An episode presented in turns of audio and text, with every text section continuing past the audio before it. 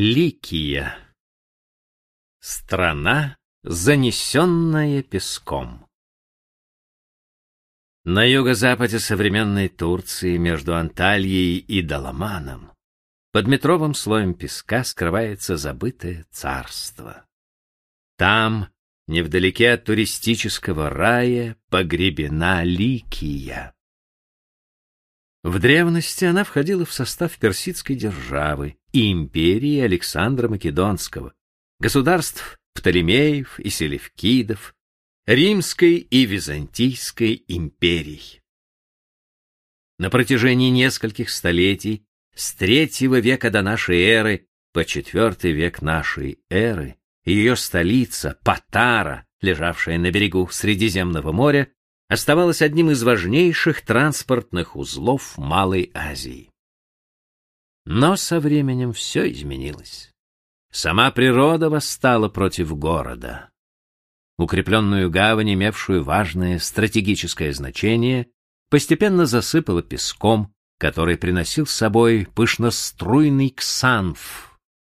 Город был основан в устье этой реки, упоминаемой еще в Илиаде. Под толщей песка оказались и руины зданий, тем самым сохраненные для археологов. Теперь они изучают их, стремясь восстановить историю таинственного народа, который почти две тысячи лет был забыт. А история эта уходит в далекое прошлое, и многое в ней все еще непонятно исследователям.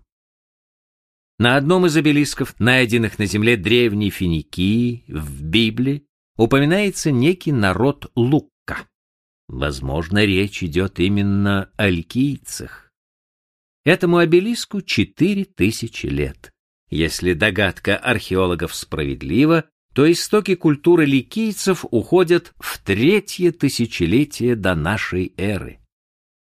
В хетских текстах XV-XIII веков до нашей эры упоминается страна Лукка, а в египетских текстах середины второго тысячелетия до нашей эры Лукку. Впрочем, древнейшие археологические находки на территории Ликии относятся лишь к восьмому веку до нашей эры, а потому археологи не могут пока пролить свет на ранний период в ее истории.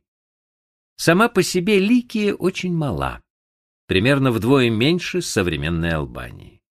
Значительную часть ее территории занимают карстовые горы. Это царство, прилепившееся к скалам, затерянное среди них. Еще и сегодня эта горная местность кажется средоточием первозданной дикости, хотя глаз неизменно выхватывает руины древних построек, широкие аллеи, обрамленные колоннами, величественные храмы и акведуки. Особое внимание всех, кто приезжает сюда, привлекают скальные гробницы. Вырубленные на отвесных склонах горной гряды, они напоминают издали пчелиные соты. Когда-то эти склепы, в которых навсегда останавливалось время, сооружались по окраинам ликийских городов. Особенно знамениты скальные гробницы Миры, связанный с именем святого Николая, Николая Мирликийского. Их начали сооружать еще в IV веке до нашей эры. Рядом с ними еще и теперь виднеются высеченные в камне проклятия, адресованные тем, кто посмеет осквернить дорогой прах. Но даже эти магические формулы не уберегли древние некрополи от разграбления а здесь было чем поживиться. Ликия лежала буквально на перекрестке различных культур. Сюда прибывали купцы из Финикии и Греции, Персии и Рима. Удивительный народ, живший здесь, смело перенимал чужие достижения, но не утрачивал своей самобытности. Долгое время ликийцы сохраняли свой язык, принадлежавший к семье индоевропейских языков, и придерживались веры, заповеданной им отцами и дедами. На протяжении многих веков Ликия входила в состав крупных держав, но никогда не была оккупирована ими.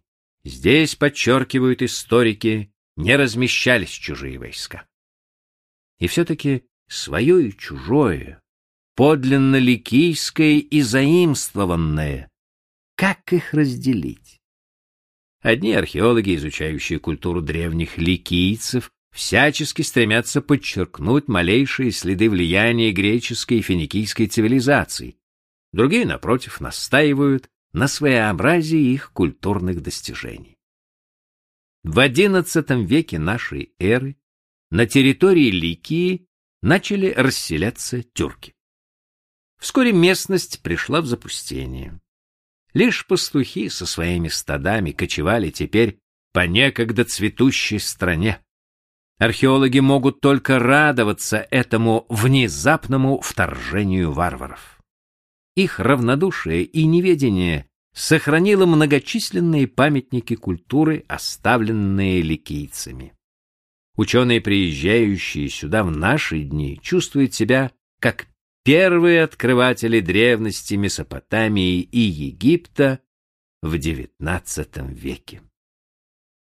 Так археологи из Тюбингенского университета, обследовав территорию площадью в 110 квадратных километров близ Патары, обнаружили здесь остатки более чем трех тысяч античных поселений. Вся эта местность была покрыта плотной сетью зажиточных хозяйств. Здесь возделывали пшеницу, пасли коз, выращивали оливки и виноград, приготавливая масло и вино, ценившиеся далеко за пределами Ликии. Особое внимание последователей привлекает Патара. Именно здесь, на территории площадью в 100 гектаров, ведутся наиболее масштабные раскопки. Руины дворца, возведенного в VII веке до нашей эры. Осколки керамики, пролежавшие в земле около четырех тысяч лет. Самые поздние постройки относятся уже к византийской эпохе, к тому времени, когда гавань занесло песком, и город стал быстро приходить в упадок.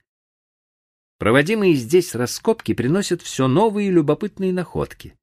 Так на одной из стен обнаружен указатель всех дорог Ликии, высеченный в 46 году нашей эры по распоряжению первого римского наместника Квинта Верания. На нем указаны расстояния между ликийскими городами. Например, здесь можно прочитать, что от Патары до Ксанфа 56 стадий, то есть 10,4 километра. Один стадий равнялся 185 метрам. От Лоса до Телмеса 160 стадий. Археологи подчеркивают, что речь идет об уникальном памятнике. Благодаря ему мы не только ознакомились с транспортной системой Ликии, но и точно знаем теперь, где находился тот или иной город, упоминавшийся в письменных источниках. Известные нам названия без труда соотносятся с обнаруженными археологами руинами. Еще одна уникальная находка — величественное здание, напоминающее театр. Это был Булефтерий, место заседания властей Ликии, своего рода Совет Федерации этой страны. Ведь Ликия была федеративным государством, союзом целой группы городов-государств, полисов, объединившихся когда-то, чтобы противостоять могущественным противникам. Организация Союза была поразительно современной. Каждый полис, в зависимости от размера занимаемой им территории и численности жителей, делегировал одного, двух или трех депутатов. Каждый год на собрании депутатов избирались глава государства, ликиарх, а также правительство страны. В середине XVIII века французский философ Монтескье в своем главном труде «Дух законов» восторженно отозвался о Ликийском союзе, живописав его как образец федеративной республики, а отцы-основатели Соединенных Штатов Америки учли опыт создания этого союза, принимая конституцию новорожденной страны.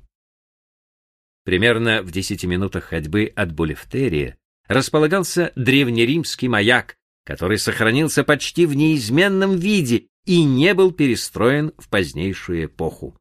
только пострадал от стихийного бедствия. Пока это единственный в мире подобный памятник, ведь он точно соответствует известным нам античным изображениям. Маяк был обнаружен в 2004 году. Он полностью скрылся под толщей песка. Когда-то он находился в западной части порта, а в его восточной части был сооружен другой маяк. Но пока от него не найдено никаких следов.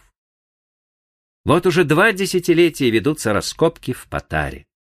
Всего два десятилетия, уточняет турецкий археолог Фахри Ишик, руководитель раскопок, неизменно добавляя, что для того, чтобы разгадать все тайны Ликии, понадобится не менее пяти веков.